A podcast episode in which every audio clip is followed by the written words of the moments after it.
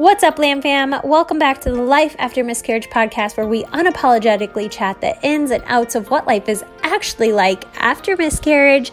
I'm your host, Shelly Mettling, and with four angel babies myself and one rainbow baby here on earth, I have created a platform for you guys to share your stories. So sit back, relax, get ready to relate, laugh, and cry as we get real on what life is actually like after miscarriage in the 21st century. Hey guys, sorry to interrupt today's episode, but I was gifted these period underwear from Lilova, and they hold two and a half tampons worth, and some of their underwear holds four tampons worth. I couldn't help but think about how awesome it would have been to have these during my miscarriage journey so that it didn't feel like I was wearing a big old diaper all the time. And I know some of you can probably relate, so I just wanted to share that they are having a Black Friday sale.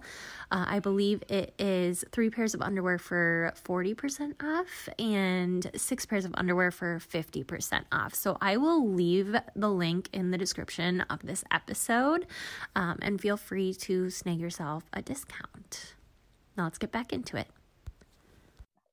Hello, everyone. We have Tyneise Seaborough on today's episode. I am so excited to get to know a little bit more about her and hear her story.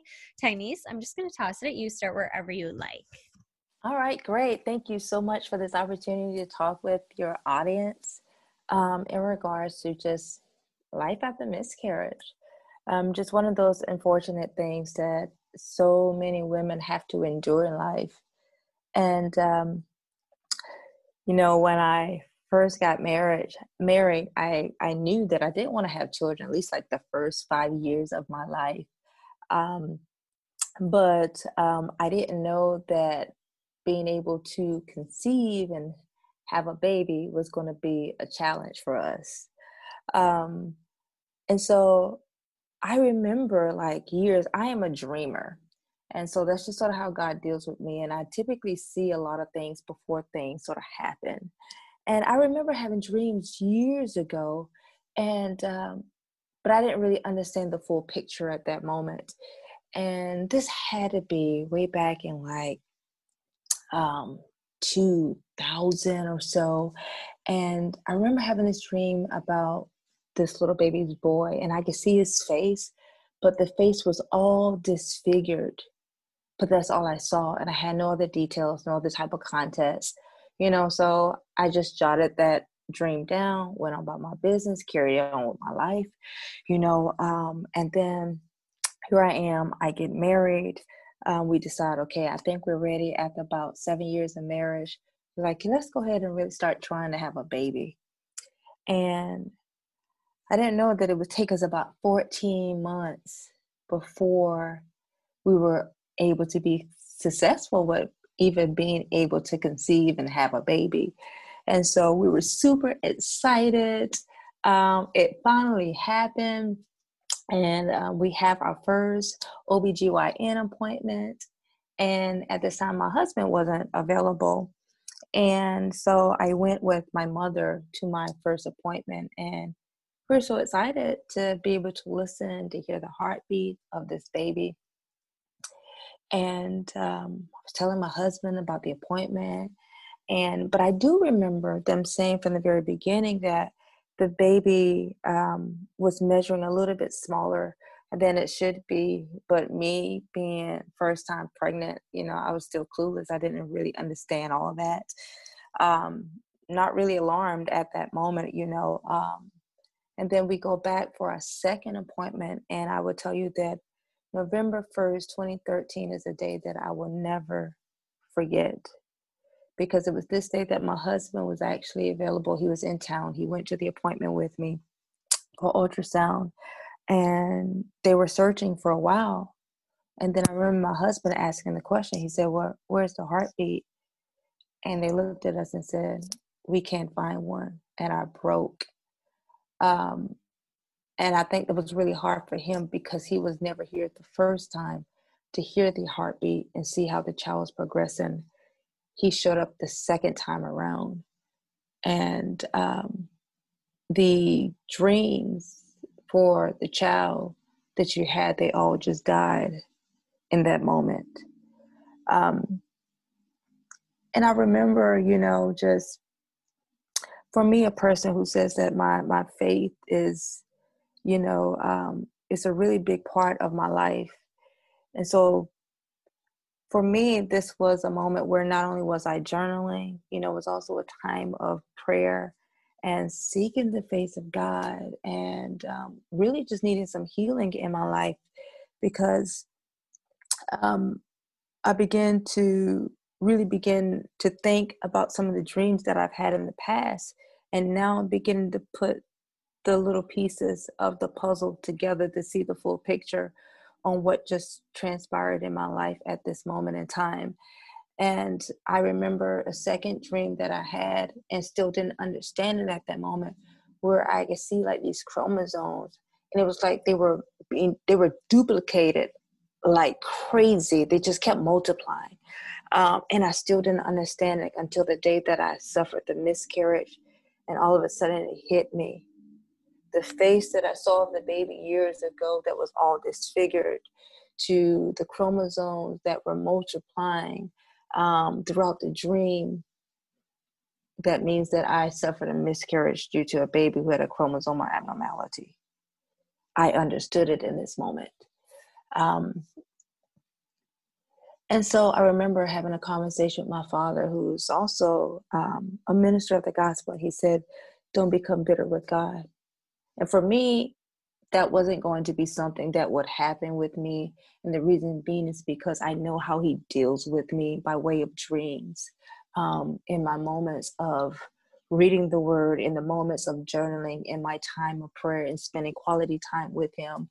Um, I know the the feeling of healing and um, to the those inspirational moments when there's just like a word of inspiration that he drops on you in a moment that really just encourages your heart when you feel like every part of you has been shattered and broken.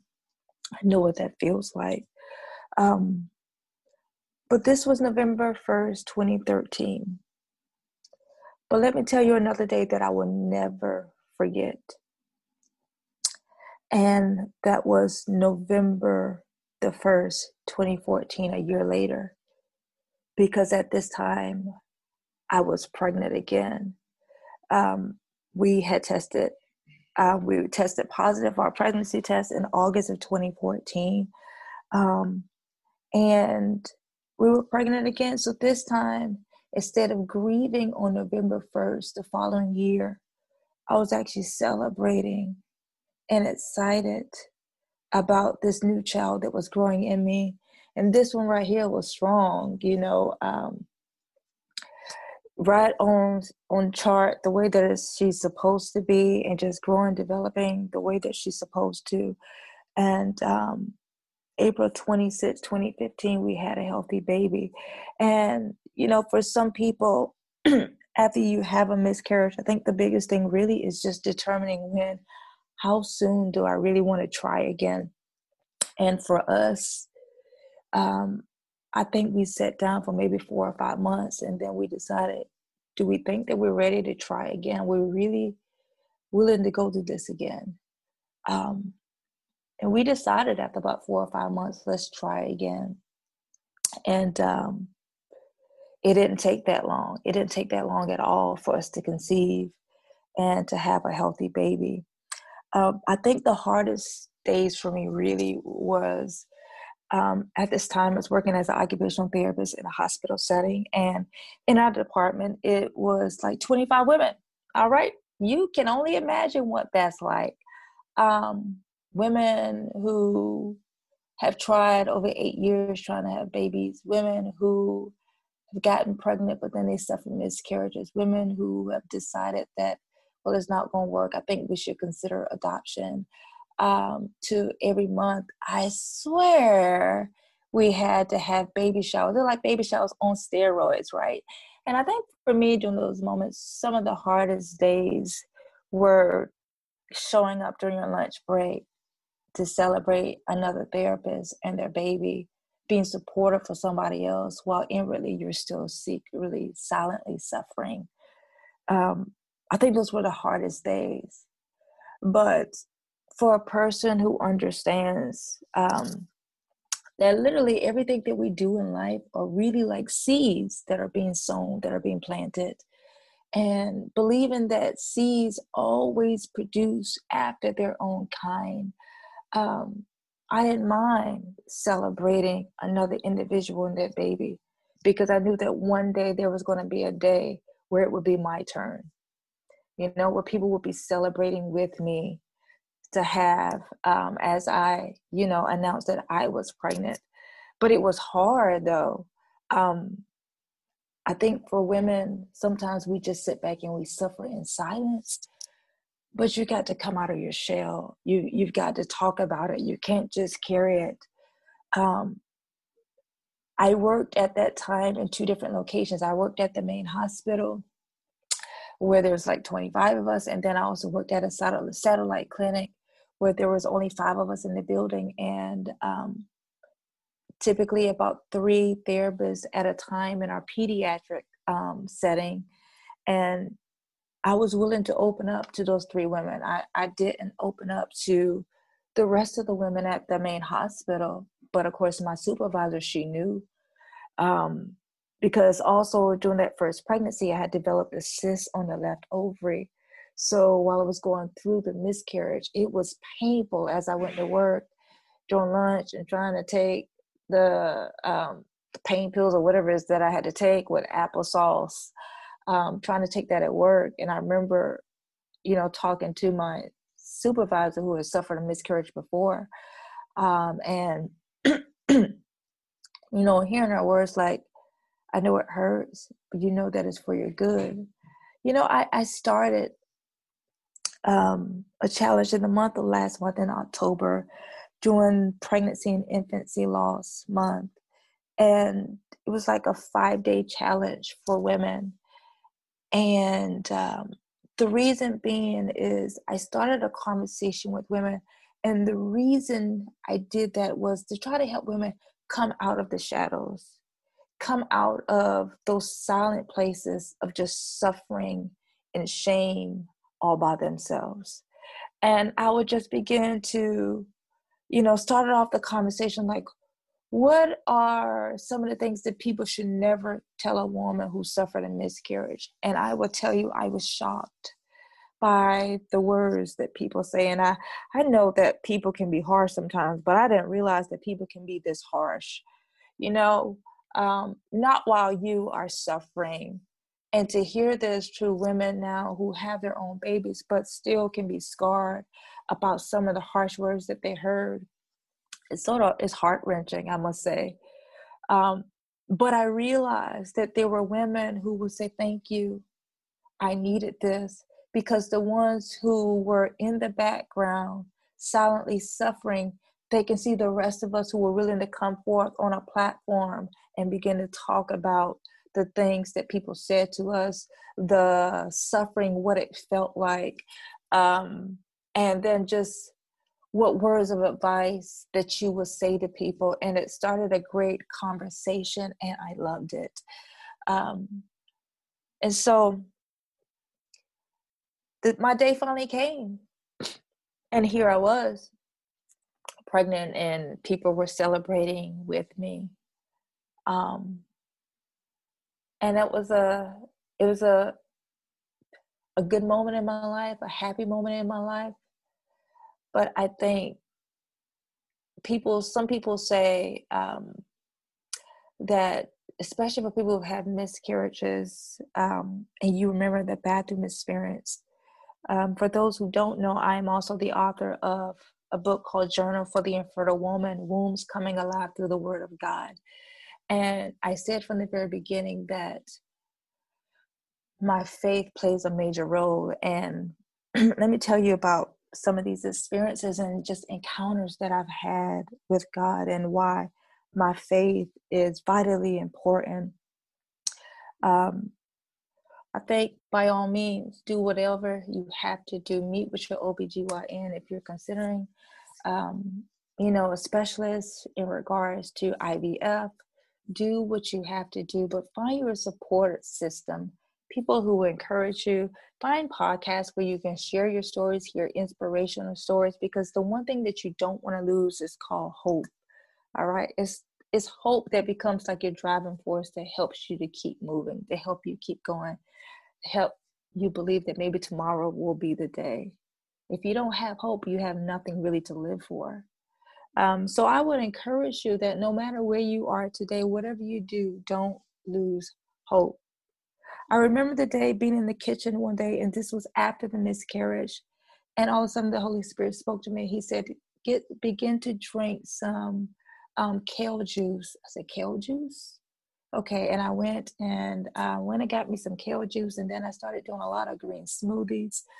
Um, and I am convinced that it was part of me moving in that situation to really start doing that that whatever i was missing nutritionally wise um, that sort of helped us to conceive. And then the other thing i talk about in my book as well is like this one encounter that i had with god in the bedroom experience that actually was the reason that i became pregnant. And just talking about it right now i'm almost in chills just thinking about it.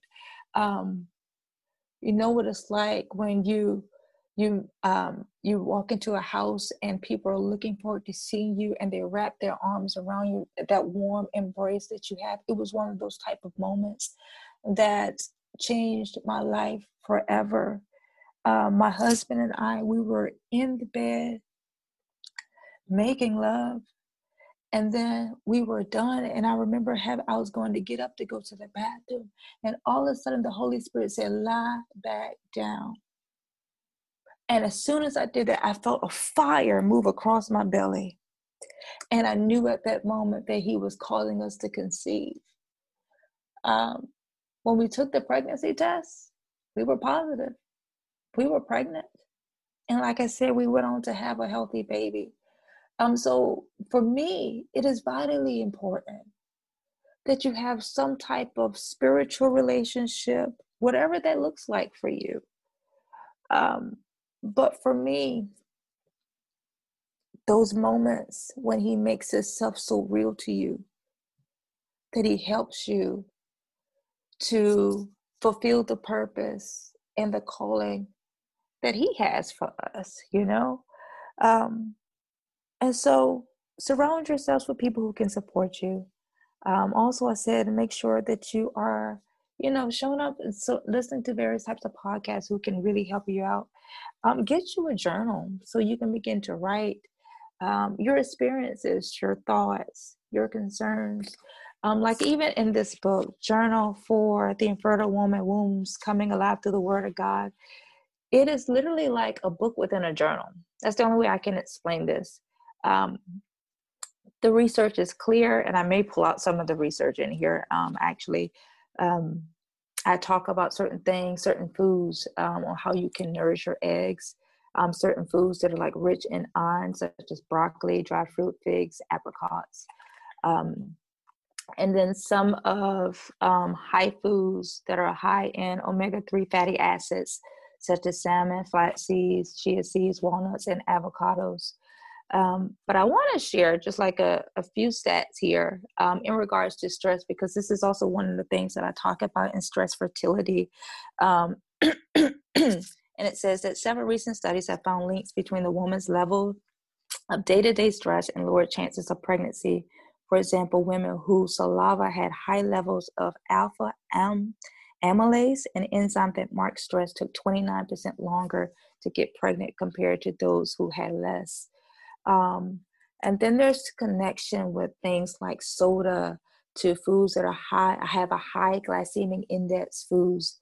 Um, I'm just going to read one more quote here um, or statistics here. Um, and it says the nurses study, which followed more than 18,000 women over eight years, showed that women who ate a high glycemic diet had a 92% more chance to have ovulatory infer- infertility. Um, and so this is a journal. It has ample amount of space for you to write, but there's also a lot of research in here to various types of foods that are good to help nourish your eggs, to dealing with the importance of stress and you coming out with a stress management plan. Um, of course, there's um, information on here doing emotional check-ins to understanding your fertile window, um, as well as to you know prayers, decrees, declarations, and um, I'm really excited about this because I read one of the reviews on Amazon, and um, which is what I was talking about earlier, and how she said a woman never forgets the bathroom experience. I mean, that literally, that moment traumatized me for a little bit because every moment you have another cycle, your mind goes back to that bathroom experience of when you miscarried. Um, and so I just want to encourage women that if you've had a miscarriage, your life is not over. Keep trying.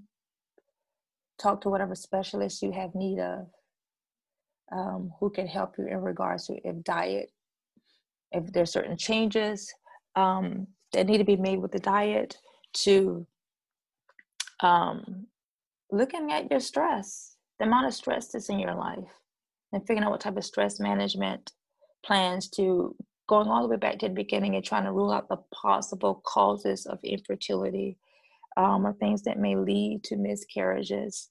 Um, and coming up with a plan on whatever needs to be done just you know with just just health in general um, get your lab work done and find out if you're deficient in various types of nutrients or vitamins to see if you can increase the uptake there um, but if i could say one thing and one thing only my suggestion would be to never lose hope I think that's all I have to say.